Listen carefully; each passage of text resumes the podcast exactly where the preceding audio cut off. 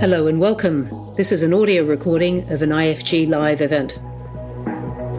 Hello, and a very warm welcome to the Institute for Government. I'm Bronwen Maddox, the Director. We're delighted to be having this conversation today with Sir John Major with his title of In Democracy We Trust? question mark. Sir John, as you will all know, was Prime Minister from 1990 to 1997, and I'm not going to give a longer introduction than that. But let me say a few crucial housekeeping things. We're going to be live tweeting throughout using uh, IFG events and the hashtag IFG John Major. Please do follow and tweet along, and we're going to have a video and sound recording up within 24 hours. So, John, thank you very much indeed for joining us, and we're very much looking forward to your remarks. In democracy, we trust. Thank you. Well, Bronwen, thank you, and uh, good morning, everyone. I'm uh, delighted to be here, and I think it's an apt time to talk about the subject I'm about to address. We're living at the moment through a time of uncertainty and political turbulence, both overseas and at home. And at home, we tend to take democracy for granted. We should not. It's far more complex than simply having the right to vote. In many countries at the moment, there's a widespread discontent of the governed, and democracy in many places is in retreat, and nor is it in a state of grace in the United Kingdom. In the last decades of the 20th century, the number of democratic countries drew quite dramatically. The arbiter of civil liberties, Freedom House, classified 110 countries as democratic. Indeed, Democrats were so confident that their way of government was the wave of the future that they stopped arguing for it. And their confidence was premature. In each of the last 15 years, democracy has shrunk a little as political and civil liberties have been diminished. In many countries, democracy has never taken root. Where it has, it risks being weakened by populism, often with added xenophobia, or muzzled by elected autocracy. It's challenged by protest groups or new and more extreme political movements.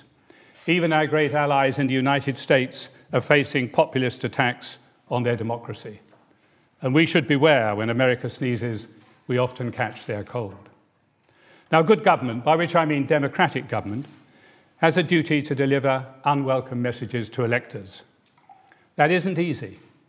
Isn't easy in a world in which politicians are under continuous scrutiny from an uncontrolled internet, a 24 hour media, and an increasing number of impatient special interest groups.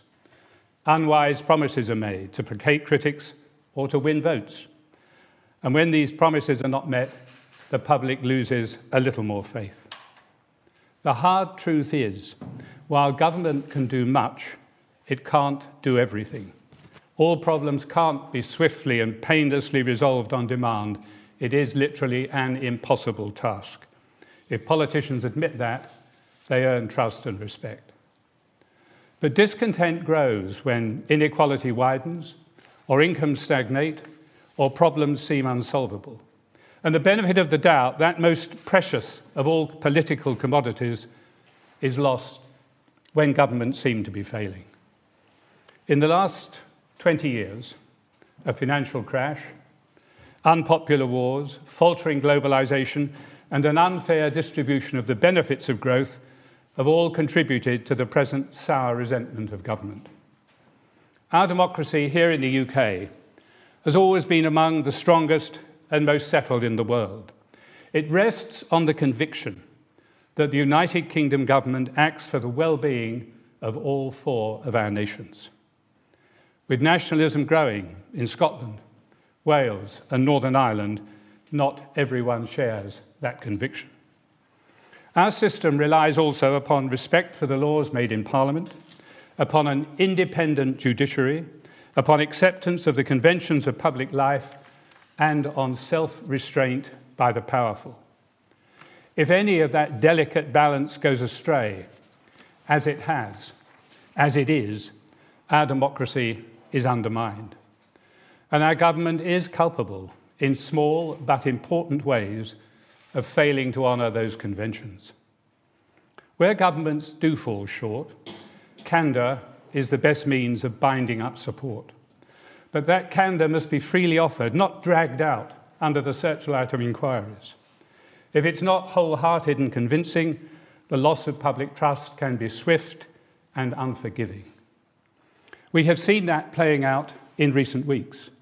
Trust in politics is at a low ebb, eroded by foolish behaviour and leaving a sense of unease about the way in which our politics is conducted. Too often, ministers have been evasive and the truth has seemed to be optional. When ministers respond to legitimate questions from the public, from inquisitors, from the media, with pre prepared sound bites or half truths or misdirection or wild exaggeration, then respect for government and politics dies just a little more. Misleading replies to questions invite disillusion. Outright lies breed contempt. In our democracy, we are lucky. We are able to speak truth to power. But if democracy is to be respected, power must also speak truth to the people. And yet, in recent years, they have not been doing so. There has been cynicism about politics from the dawn of time. We're told that politicians are all the same, and this untruth conditions electors to condone lies as though they were the accepted currency of politics. But politicians are not all the same, and lies are just not acceptable. To imply otherwise is to cheapen public life and slander the vast majority of elected politicians who do not knowingly mislead. But some do mislead, and their behaviour is corrosive. It tarnishes both politics and the reputation of Parliament. It is a dangerous trend. If lies become commonplace, truth ceases to exist. What and who then can we believe? The risk is nothing and no one. And where are we then? Parliament's an echo chamber. Lies can become accepted as fact, which, as the Speaker has pointed out, has consequences for policy and for reputation. That is why deliberate lies to Parliament have been fatal to political careers and must always be so. If trust in the word of our leaders in Parliament is lost, then trust in government will be lost also. At number 10, the Prime Minister and officials broke lockdown laws. Brazen excuses were dreamed up. Day after day, the public was asked to believe the unbelievable. Ministers were sent out to defend the indefensible, making themselves look gullible or foolish as they did so. Collectively, this has made the government look distinctly shifty, which has consequences that go far beyond political unpopularity. No government, no government can function properly if its word is treated with suspicion. A recent report by the Constitutional Unit of UCL tells us that the public trusts the courts more than the civil service, the civil service more than Parliament, and Parliament more than the Prime Minister. The lack of trust in the elected portion of our democracy cannot be brushed aside. Parliament has a duty to address this and correct this. And if it does not, and trust is lost at home, our politics is in no man's land, in disarray, broken. If trust in our word is lost overseas, we may no longer be able to work effectively with friends and partners for mutual benefit or even security. Unfortunately, that trust is being lost, and our reputation overseas has fallen because of our conduct. We are weakening our influence in the world. We should be wary. Even a casual glance at overseas comment shows our reputation is being shredded. A nation that loses friends and allies becomes a weaker nation. And when ministers attack or blame foreign governments to gain populist support at home, we are simply not taken seriously. Megaphone diplomacy merely increases hostility overseas. International trust may not be easy to regain. Our way of life is built around the maintenance of law. The public expect, expect our government to work within the law and within the accepted rules of public life. It was unprecedented when the government broke the law by proroguing Parliament, presumably to avoid debates on Brexit that might not have gone as they wished. I had promised in a BBC interview that if the government attempted to muzzle Parliament, I would challenge their action in court. And so I did. Not as swift, though not as swiftly as the civil rights campaigner Gina Miller. Lawyers presented our cases separately to the Supreme Court, but they were in essence identical. Both our challenges were upheld unanimously by the Supreme Court, who ruled that the government's actions were unlawful.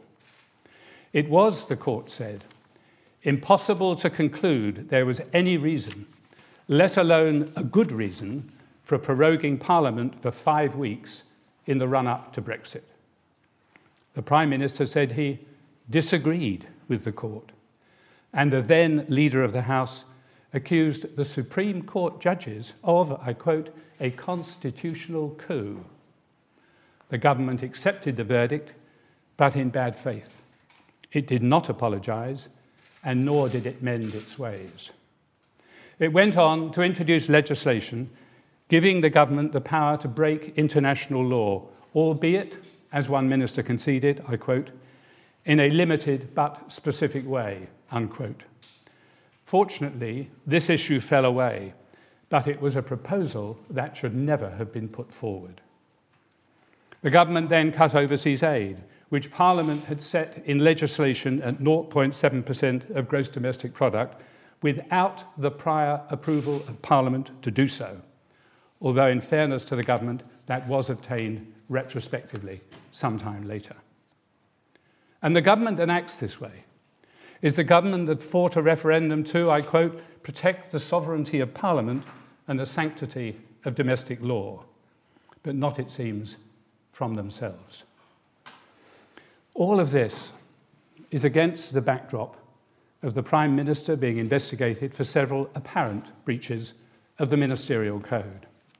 He chose to ignore critical reports on his ministers, rejected advice from his independent advisor on ministerial standards, who resigned as a result, and attempted but failed to overturn a unanimous Standards Select Committee report that condemned the behaviour of a parliamentary colleague and friend. It may be possible to find excuses for each of these lapses and others, but all of them, taken together, tell a different tale. The Prime Minister and our present government not only challenge the law, but seem to believe that they and they alone need not obey the rules, traditions, conventions, call them what you will, of our public life. The charge, the repeated charge, that there is one law for the government and one for everyone else is politically deadly, and it has struck home. Our democracy requires that the truth and the law should be respected and obeyed, above all by the government. But sometimes it seems that even if it is obeyed, it is not always respected. When a leading tabloid labelled judges, I quote, enemies of the people, the then Justice Secretary did not leap to their defence. Other cabinet ministers publicly disparaged lefty lawyers, activist lawyers, and even attacked judges for exceeding their authority. Public denunciation of judges and lawyers gives credence to the belief amongst the legal profession that the government may wish to usher in a compliant judiciary. It should back off. The late Lord Bingham, one of our greatest judges, once remarked there are, and I quote, are countries where the judges always agree with the government, but they are not countries in which any of us would wish to live. That was true then, and it remains true today. There have also been legislative assaults on civil rights, not all of them successful. The government briefed but rowed back from a serious attack on judicial review. But the intent was there and may return.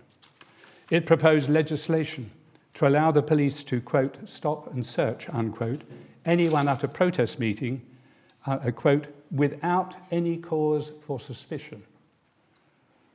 It attempted to legislate to allow the police to impose conditions on protest marches likely to be noisy.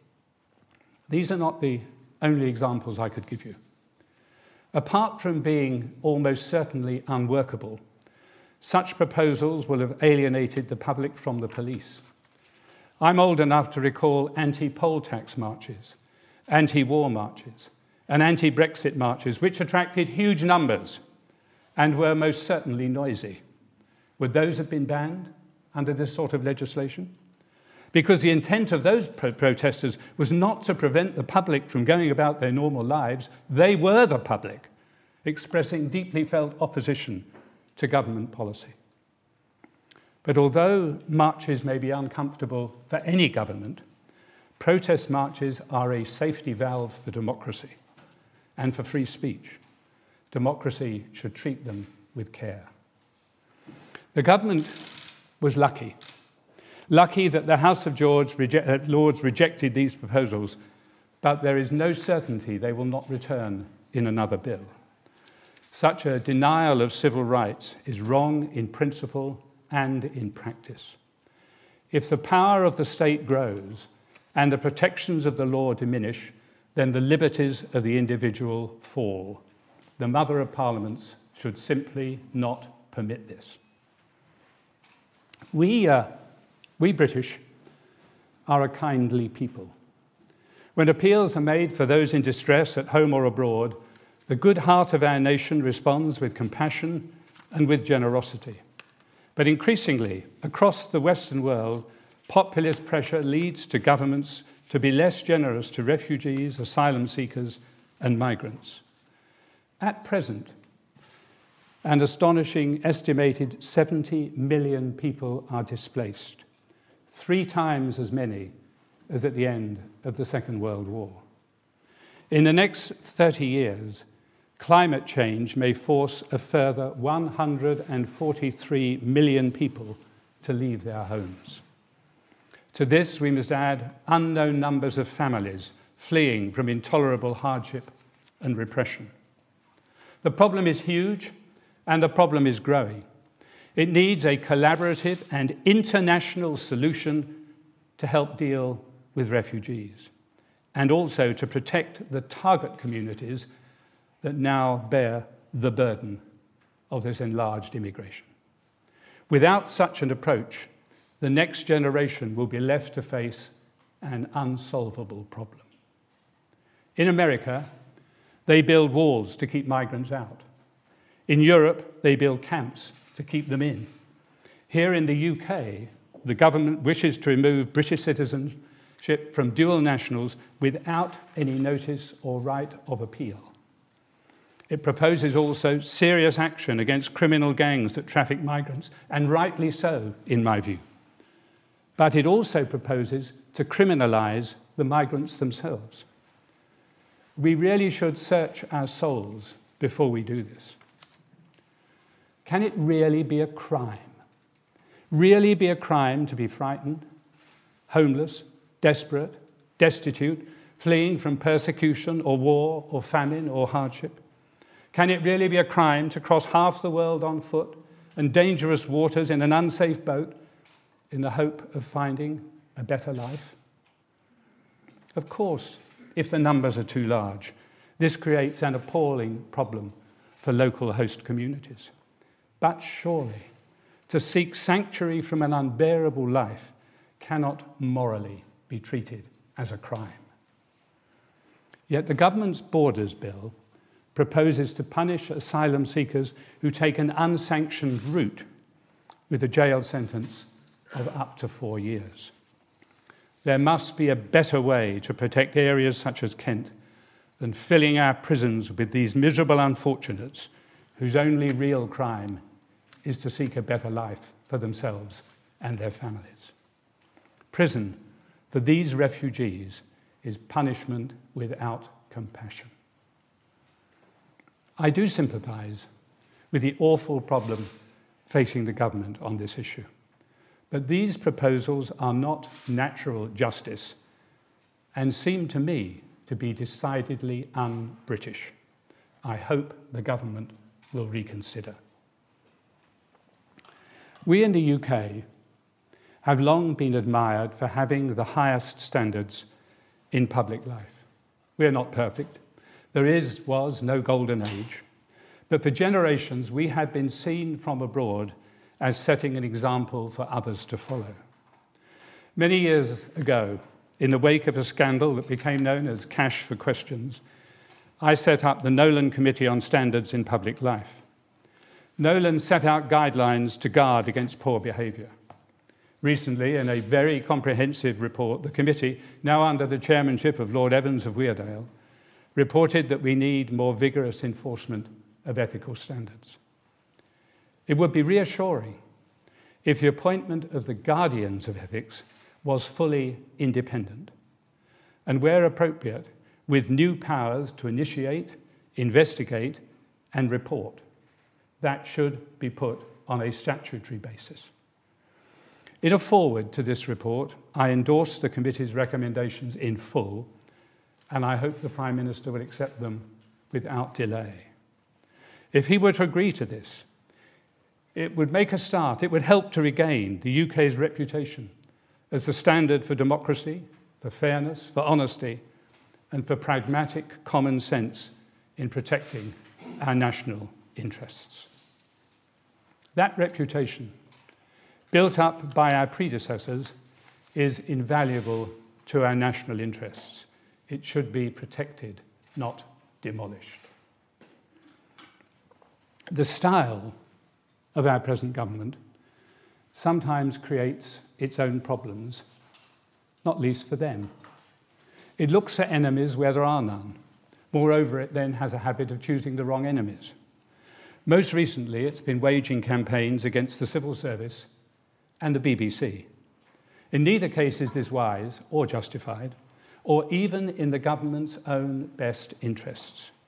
The civil service is a support structure to government Treating it as a hostile blob which seeks to undermine the government is both foolish and wrong. As for the BBC, it's a crucial part of our overseas soft power, and a policy of undermining it and starving it of funds is self defeating for UK national interests. Ministers should remember that both these institutions are more trusted than the government itself the government should focus their attentions on reforms to improve public life. Finally, there is rarely a good time for a bad idea. But sometimes, when faced with the alternatives, a bad idea can appeal. So it is with the funding of politics. The present funding of our democratic system leaves it prey to special interests. The Conservative Party is too dependent upon business and a small number of very wealthy donors. The Labour Party is in hock to trades unions and a different cadre of donors. Minor parties are also obligated to funders. This carries risks that besmirch politics. Many people believe, sometimes wrongly, but not always, that honours are offered as a reward for funding a democratic system that uh, donors are given access to ministers and are thus able to influence policy to their own advantage. It is a perception that corrupts our system. The honours system is cheapened, and the political system is made to look corrupt. This damages democracy. It is time to refocus on how our politics is funded. The system needs cleansing. It must never be the plaything of the rich nor of pressure groups. Yet no one wants their politics fully funded by the state. Certainly, I don't. But I do think changes are necessary. Legislation should limit funding by individuals, by companies, by trade unions to sums that no one can reasonably claim would entitle the donor to favours, to rewards or to undesirable access. Donors must not be seen to sway policy through an open checkbook. If a restriction on donations means an increased level of public funding of political parties, of elections, of referendums, then so be it. I don't personally like this outcome, but it is the lesser of the evils, and despite my distaste for it, is a price worth paying if it removes any suggestion of corrupt advantage and restores the reputation of representative democracy. One man, one vote is a sound principle, and this essential fairness should not risk being undermined by any one man and his money. Our democracy is a fragile structure. It is not an impenetrable fortress. It can fall if no one challenges what is wrong or does not fight for what is right. The protection of democracy depends upon Parliament and the government upholding the values we have as individuals and the trust we inspire as a nation. But those values can't be partial, can't be occasional, can't be taken out and paraded for political convenience. They are eternal. Democracy is a lifelong companion, not a passing fancy. Trust, integrity, and values are the structure upon which our democracy is founded. If they're rooted in our politics and in our way of life, they provide a pathway to take any child from the back streets of their youth to the pinnacle of their ambition. We must protect this way of life. It is more precious than any government, any political party, or any individual. For many years, traveling the world, I have been received as the lucky representative of the most stable democracy of them all. The UK was seen as the democracy tested by time, whose virtues had built the mother of parliaments and a free, independent, and fair legal system that was widely copied, all held together by a language that united the world. We were seen as the freest of nations, safe in our island with allies and partners in every corner of the world. It was a position of influence, built up over centuries, envied, praised, and copied. All of this gave the United Kingdom a unique position in the world. It was not simply the influence of military or political power, but the influence of example which is as important as trust. And trust matters. It matters for self respect. It matters for gentle persuasion. It matters for hard, uncomfortable decision making. It matters for our parliament. It matters to our country. It matters to our United Kingdom. It matters in how we are perceived by others near and far, friend or foe. And it matters for the long term protection and well being of our democracy. Thank you very much.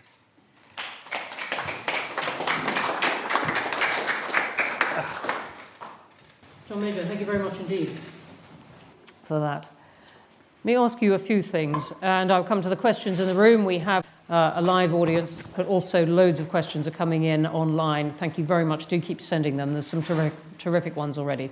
I'll mix them both, both up. John Major, you make occasional statements about the state of government, state of, state of democracy. Why this one now? Uh, I think really because I thought it was necessary. Uh, I'm not suggesting that our democracy is in danger of collapse or that anyone is deliberately trying to undermine it. That is not what I'm saying.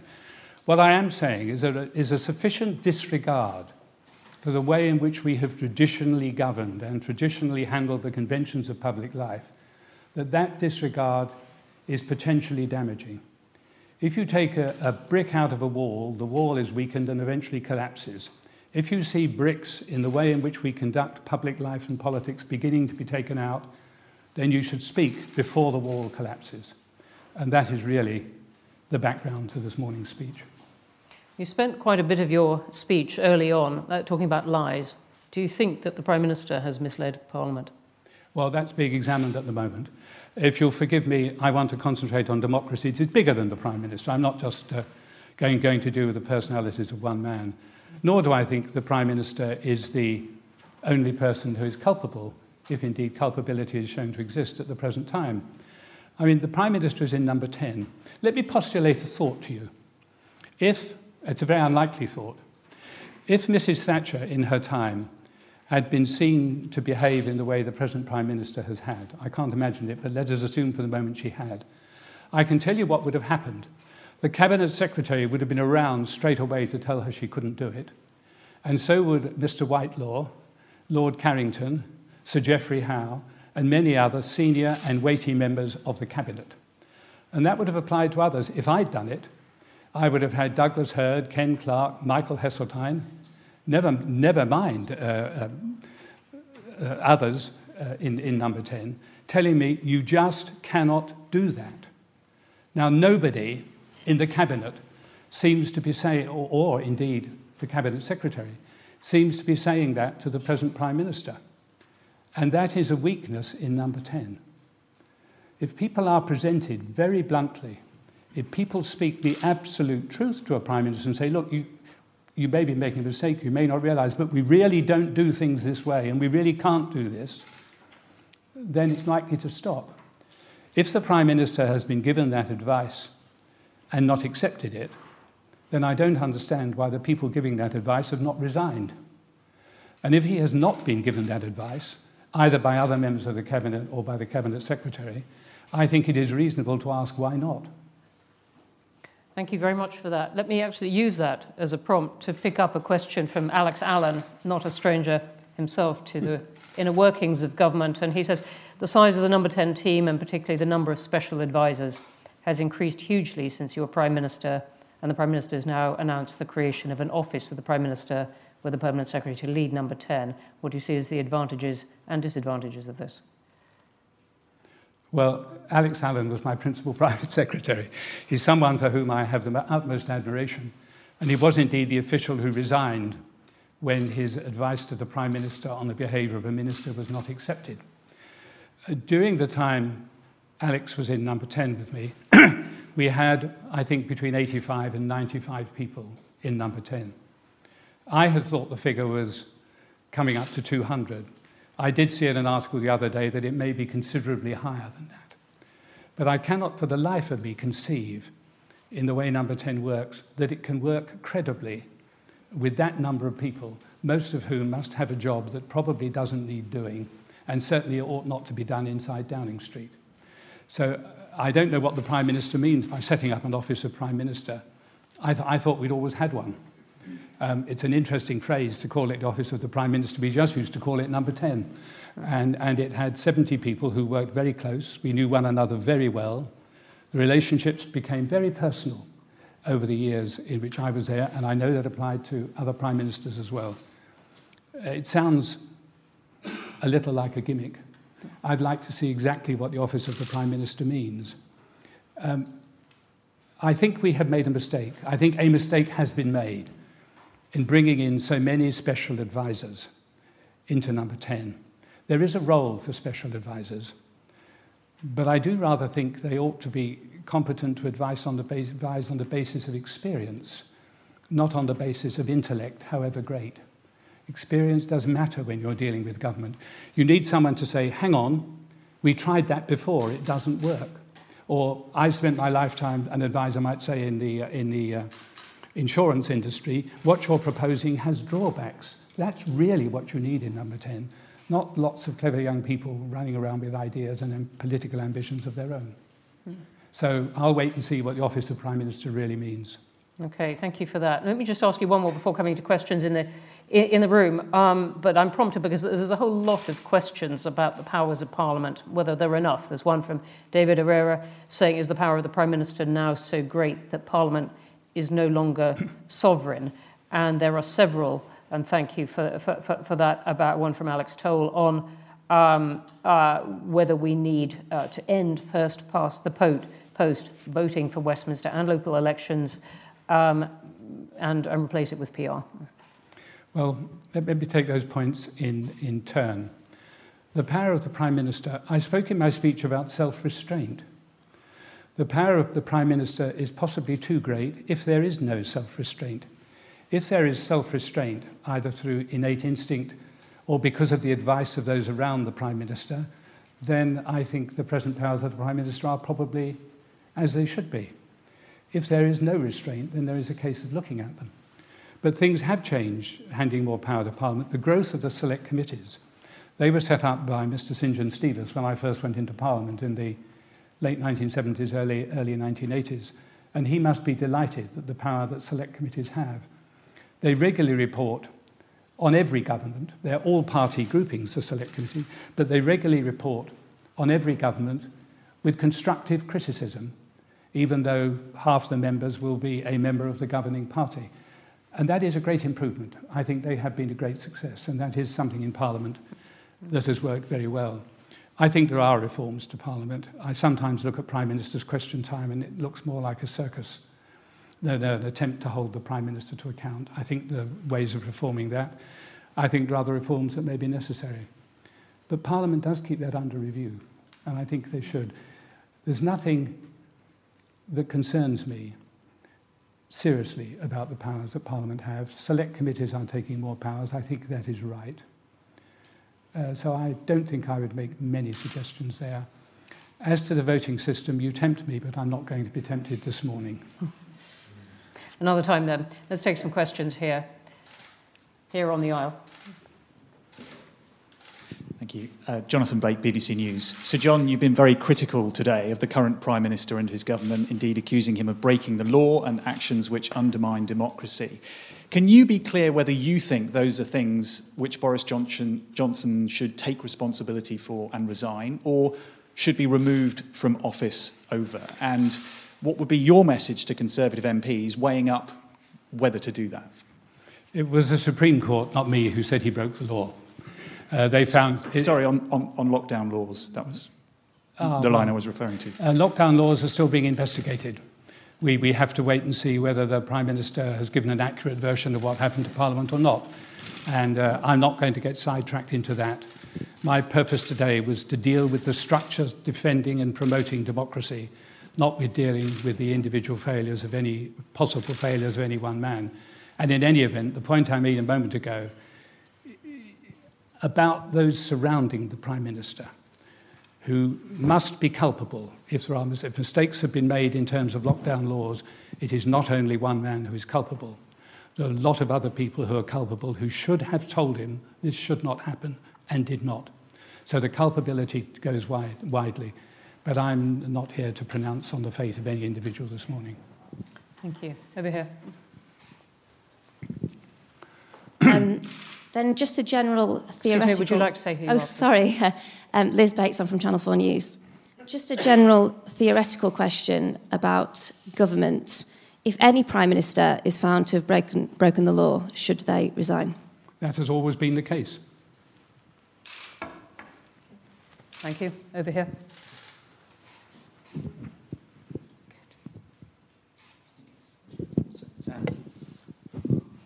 Um, Sir John, in your Again, speech. Forgive me, uh, not used to having a bashful Sorry. press. Would you like to say who you are? Uh, Sam Coates from Sky News. Um, Sir John, in your speech, you make a determination. You say at number 10, the Prime Minister and officials broke lockdown laws. That's a statement that you make without waiting for the police to pronounce. So why are you being coy? You are making an argument that the Prime Minister broke the law. You say that people who mislead at the dispatch box should resign. Why are you not being plain with your language today? There's a distinction between lying to Parliament and breaking the lockdown laws. If the Prime Minister is shown to have lied to Parliament, and by lied I mean deliberately lied, not mistaken, not made a mistake in what he said. Let me draw that distinction. If the Prime Minister has found he has deliberately lied, it has always been the case that Prime Ministers resign. But as far as the lockdown laws are concerned, uh, there seems little doubt that they have been broken. That is liable to a fine of a couple of hundred pounds. And quite what the proposition for that will be, we have to wait the police report. And I don't think it would be prudent, wise, or fair of me to prejudge that, and I don't intend to. Okay. Thank you. I'm going to come back in a moment to more in, in the room, so please keep them coming. But let me just uh, take a couple coming in. Uh, one from Gus O'Donnell saying, do you think that the Prime Minister should immediately sign up to all the recommendations of the Committee in, of Standards in Public Life, which you set up in 1994? You've already said in your speech, yes. Um, I wonder if you can take that further and say what might cause that to come about. Well, let, let me say, the proposals, there was the 2019 report by the Select Committee on, uh, by the Committee on Standards in Public Life that still has not been responded to by the government, three years on. That has not been responded to at all. It would be quite a good idea to get that out the drawer and decide what it said, look at what it said and, and respond to it as a matter of courtesy. The report of Lord Evans, who was a recent speaker here, I believe, the report of Lord Evans uh, late last year is with the Prime Minister now and makes some very uh, clear-cut recommendations. Not all of them will be easy for the Prime Minister to swallow because it takes prerogatives away from the Prime Minister in some cases and puts it in uh, independent hands. And those independent hands would be given, under Lord Evans' proposals, the, uh, the prerogative of uh, legislative parliamentary approval. So I do think the Prime Minister would be wise to accept that. Wise to accept it in his own defence. If he turns it down and then is faced with a very difficult decision and makes one that is widely unpopular, he will face a storm of criticism. He can avoid that. He can avoid that by handing this power uh, to, to uh, uh, the people recommended by Lord Evans. So we do need the people who run the ethics committees, who keep an eye, an eye on what happens in public life. Firstly, they should be independently appointed. There should be an independent chairman of the committees that appoint them. They should not just be focused out. You should, don't just decide who you want to run Ofcom and try and promote him. It should be an independent process. And then that process, that committee, should have statutory backing so that it can initiate investigations of its own and its reports can, uh, can and should be accepted uh, by the Prime Minister of the day. That protects public life. It also protects the Prime Minister. And I don't think it helps when these issues come up from time to time. Sometimes uh, a huge fuss is made out of something very little. But those huge fusses are damaging. They're damaging to government, they're damaging to the respect of government, and they're damaging to ministers as well. That can be avoided. So my view is quite clear. Having carefully studied Lord Evans' recommendations and understanding that some of them will be difficult for the Prime Minister to accept, I think he would be wise to accept them all, and wise to accept them all without qualification and as soon as possible. Thank you. Let's come back to the room here. here. Um, Sir John Major, Nick Watt from yeah, BBC Newsnight. Thank you. Um, you've talked about Boris Johnson's government and you've talked about lying, but I've not heard a specific charge sheet against a specific individual. So, can I ask you the following? Did Boris Johnson lie or tell the truth when he said that if we leave the European Union, we'd be richer by £350 million a week? Did Boris Johnson lie or did he tell the truth when, after signing the Northern Ireland Protocol, he downplayed the prospect of Great Britain Northern Ireland checks? And did Boris Johnson lie or tell the truth when questioned about the first party in Downing Street, he said there was no party? If you think he lied in any one of those instances, is that a fair judgment by you? Or, as his allies would say, is this part of a 30 year vendetta by you against Boris Johnson, which dates back to when you were Prime Minister? He was the Brussels correspondent, and in his words, he used to lob grenades into the Conservative Party. Well, if I go back to his reporting, uh, I think there's a fine distinction between lie. Let me simply say his reporting was often widely mistaken and short of fact. He was once given an invitation from a senior Foreign Office official that if he was putting any more stories into the public, uh, into the public arena, he could check with the Foreign Office, and this official would check the, uh, that, that, that, they were factually accurate before he posted them. Uh, and his response to the, uh, uh, to the person concerned was, it might be one phone call too many. So he was certainly mistaken. Uh, on the European issue, whether that was a lie or whether it was a mistake, I don't know. It was certainly wrong. It was certainly wrong. I, I, I haven't noticed an extra 350 million being lobbed up on a weekly basis towards the uh, health service. I have noticed billions and billions and billions as the current cost of Brexit.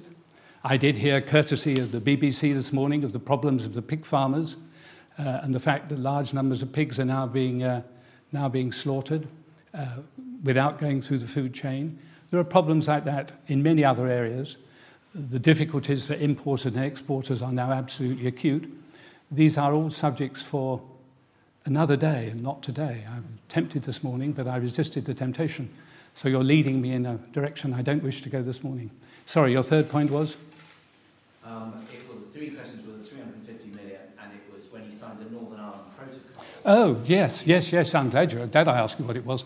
Um, you may remember in 2016 that Tony Blair and I went together, an unlikely duo, you may think, went together to Northern Ireland to warn of the dangers to Northern Ireland of, uh, of the protocol and of the peace process, and to the peace process.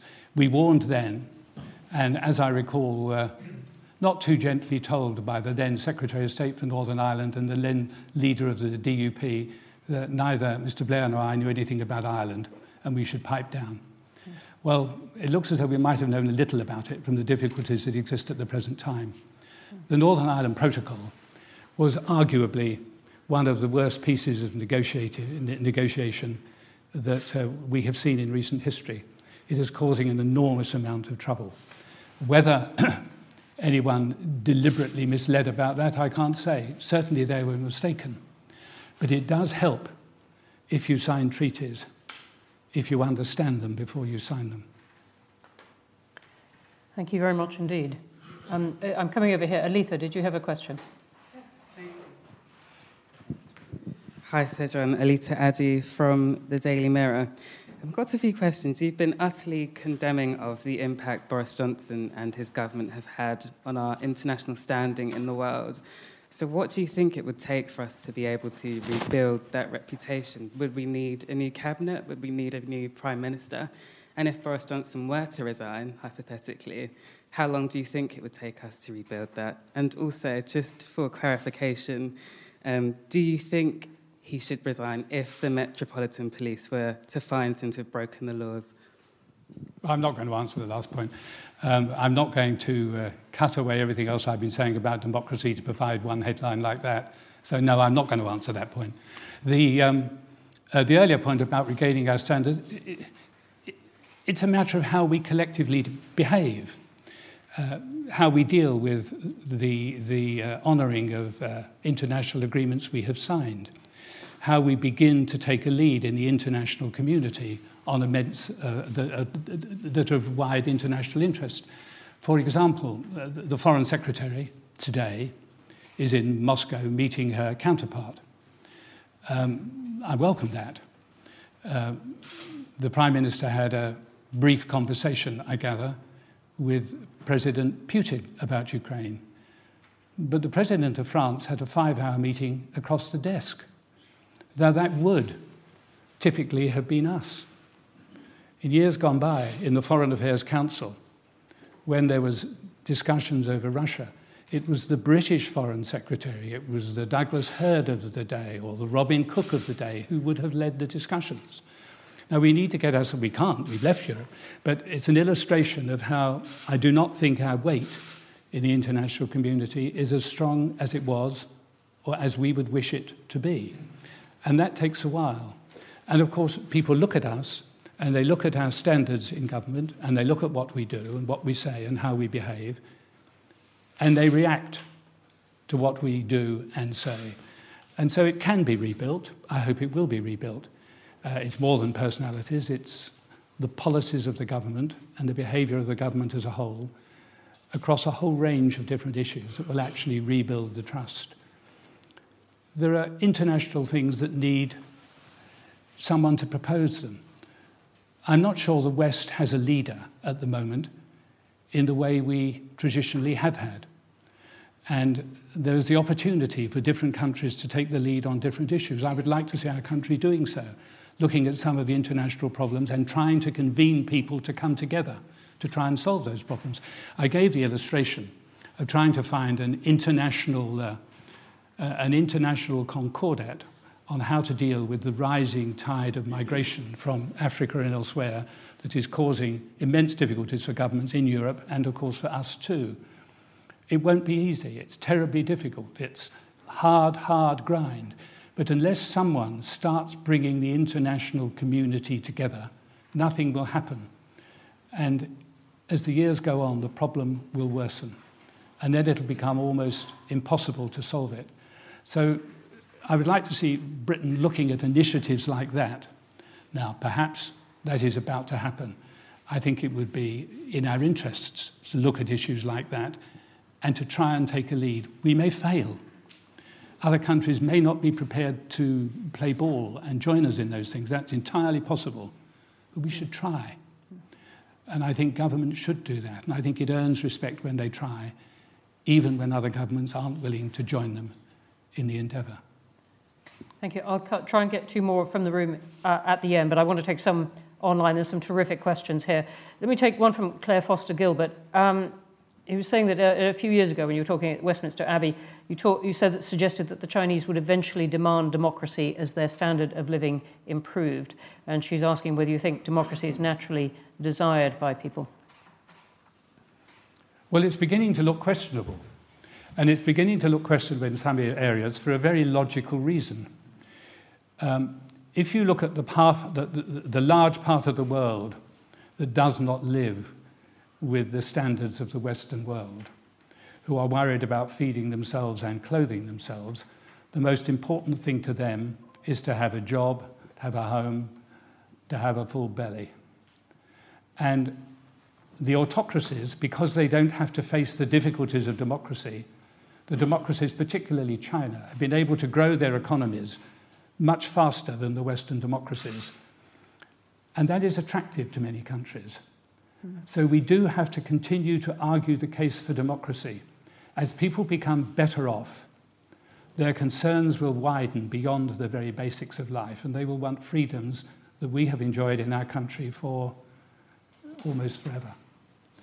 And that isn't true in many countries, and they're focused upon the absolute basics of life.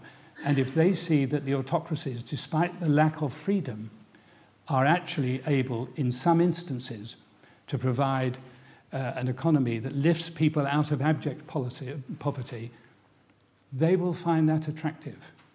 Mm. Now, I think that democracy is infinitely the best of any forms of government we have ever had. But I can quite see for people at the absolute bottom of the heap, it is not their first concern. Thank you. Robert Morland, thank you for your question on the Northern Ireland Protocol, which I think we're going to have to leave there. Um, Sir John has talked quite a bit about that. Um, Paula Keaveney asked one, saying Charles Clarke said dealing with political funding was one of those items in the too difficult box. Do you think change is possible? Well, well I hope so. Um, I mean, the amount of money that we run our politics on, compared to the way we toss billions around, uh, is actually quite modest. Uh, the damage done to uh, our political system by the repeated scandals of one sort or another. Of someone has been put into Lords because they gave money. Well, that may be true. Or it may simply be that in addition to giving money, they've opened a whole load of schools for kids, they've done a huge amount for charity, they've run a big business and earned millions for the country. Um, but nonetheless, if they've been a donor, that, that old uh, uh, criticism comes up time and time again, and sometimes it's justified. So I think it is worth removing that, uh, that problem from the political scene. But isn't what you're suggesting, wouldn't it re- uh, result in less money? I mean, you're talking about. Well, more, yes, it would result in less, less money from donors, most yeah. certainly.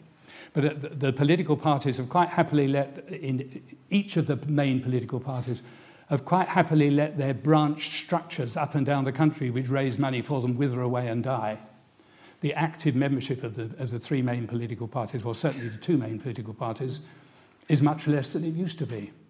Constituencies that had 30 branches raising money on a weekly basis now have five. So the political parties have happily let that go, and that has placed a greater reliance on large donations from a small number of individuals. Now, I think that is inherently damaging. And either they recreate the branches, which doesn't seem imminently likely, or they need an increase, I don't think it would be mega, an increase in the amount of state funding beyond that which they now have. And that would enable us to limit the amount of donations from individuals, from companies, mm. and from trade unions. And I think that would be healthy for our politics. Thank you. Unpopular, but no. healthy. All right, thank you. Um, again, one from Matthew Taylor. Relying on the honour of uh, members of Parliament to self regulate our parliamentary democracy seems, seems no longer sufficient. He says, How should we hold members to account for misleading statements and not answering perfectly proper questions? Yes, that's very difficult. Uh, it's very difficult to know how you hold them to account, other than by exposing what they have said as being mistaken. Uh, you could do that on a daily basis. But I repeat a point I made earlier. The vast majority of politicians do not knowingly mislead. They, they may provide a wrong statistic. I well remember in the early 90s, on a Friday afternoon, Tony Newton, one of the nicest men who was ever in politics, came rushing round to number 10, white, white as a sheet, saying, I've just made a terrible mistake. I've released the unemployment figures on a Friday afternoon, and I shouldn't have done that because Parliament wasn't sitting. Um, I don't think anybody would raise much of an eyebrow at that today. But it is things like that where you obeyed what looks like a silly convention, but didn't try to find a good day to bury bad news, to borrow an old phrase, is the sort of thing Parliament should do. Where, where, where people mislead, I think they have to be called out, but I don't know what other sanction you can do. If they absolutely lie at the dispatch box, then the position is quite clear and always has been. They resign. And uh, a couple of resignations, or even one, would probably improve the standard of veracity no end. But I don't know in Parliament generally how you could do that. Okay, thank you. I've got a cluster of questions about whether it would have been more democratic uh, of you to grant referendum on the EU. I've got one from Stephanie Hayden saying, do you think that had you granted a referendum on Maastricht, the UK would perhaps still be in the EU today? Another one saying, do you regret creating the conservative Eurosceptic movement by ramming through Maastricht? And there are quite a lot what? on that theme. What? Right. Would you mind saying that again? I'm not sure I heard that right. Um, no, don't bother. I heard it perfectly well. Uh, I think there's more a democratic to have, have, have, granted a referendum. Yes, it was, it was creating the Eurosceptic movement that maybe raise an eyebrow. Yeah. My goodness, that was there right from uh, Mr. Walker Smith way, way back in the 1970s. The Eurosceptic movement has always been there. As for Maastricht, I'm glad that question was asked because there is one distinct difference. Before I went to Maastricht, I presented in detail to the House of Commons what my negotiating position was, and after a debate, the House of Commons approved my negotiating position by uh, about 500 votes to 100, something of that sort. It was a massive negotiating mandate for me at Maastricht, and I stuck strictly to that mandate. I brought back everything they asked, and I didn't leave off the table anything they asked. So it's hardly a question of ramming something through Parliament. What happened was that was in the Parliament from 87 to 92. In, 90, in, in the 92 Parliament, lots of the senior members in Parliament who had been in the war or immediately post war, who knew the most important thing in the world was to make sure there was never another war with Europe, left Parliament, and lots of young ideologues came into Parliament with a quite different view. So Parliament, had, Parliament as an institution had approved my negotiating position, and as British Prime Minister, I had given my word on the basis of that parliamentary approval to other heads of government in uh, the European Union, which is why they gave me what I was asking for. And now I go back to Parliament, and a new group of MPs say it doesn't matter that you, as Prime Minister, with parliamentary approval, gave your word on behalf of the British nation. We now wish you to break your word. Now, if I had done that, I don't think Britain's name in the world would have been very good at all. And what was I supposed to be having a referendum on? I was I supposed to be having a referendum on, for no reason at all, that we should suddenly leave the European Union.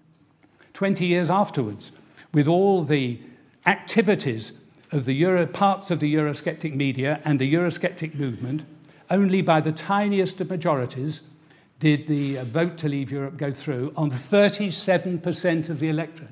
Don't talk to me about the will of the people. The will of the people was 37% of the electorate on the basis of a great number of things which, in retrospect, I put this kindly, turn out to have been mistaken.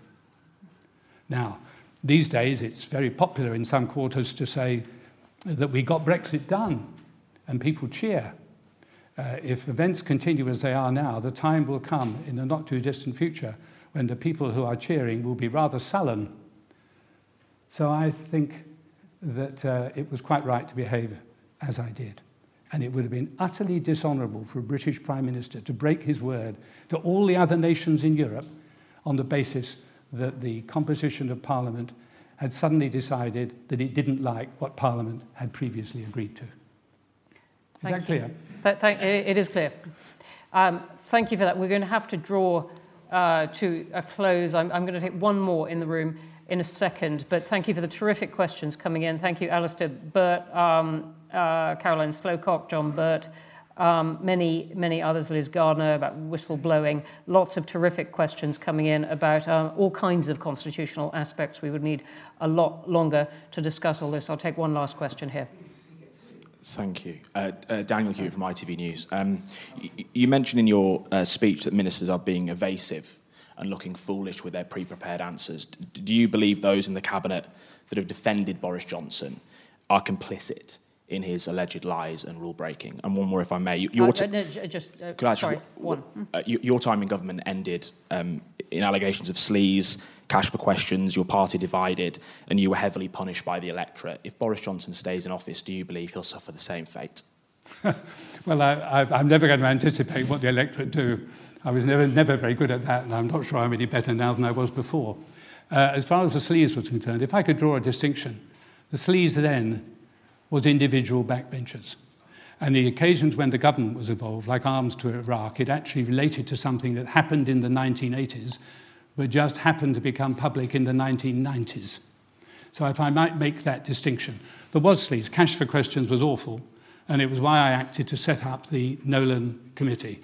I, I feel as felt as strongly about that then as, as many other people, and, and that was exactly why I did that. I'm not going to judge what is going to happen now. I'm just not going to do it.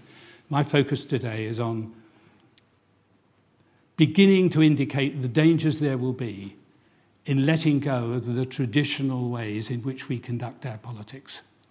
And I repeat what I said earlier I'm not suggesting our system is going to fall to pieces or anything stupid like that. Of course it isn't. But I do suggest if you keep nibbling away at something, it does damage. And I think we are fortunate to have had overall as clean a system of public life as any country I know. Uh, and I'm proud of that. And it's never going to be perfect. Humans are humans and they are fallible. Uh, but I think we should uh, do whatever we can to sound the alarm if we think, even in the smallest of ways, that we're veering off the path that has served us so well in the past. Thank you very much for that. Thank you for terrific questions. I'm so sorry for all the ones I couldn't get in, but there is a, a flood of interest in talking to John Major about these, these points. Thank you very much, those of you here, for coming. Thank you very much, those of you online, for joining us. And there will be a full recording of this, as I said up there. With that, can you join me in thanking Sir John Major? Thank you for listening, and we hope you've enjoyed this edition of IFG Live. Please do subscribe to hear more, and if you'd like to know about our upcoming events, please visit instituteforgovernment.org.uk/events.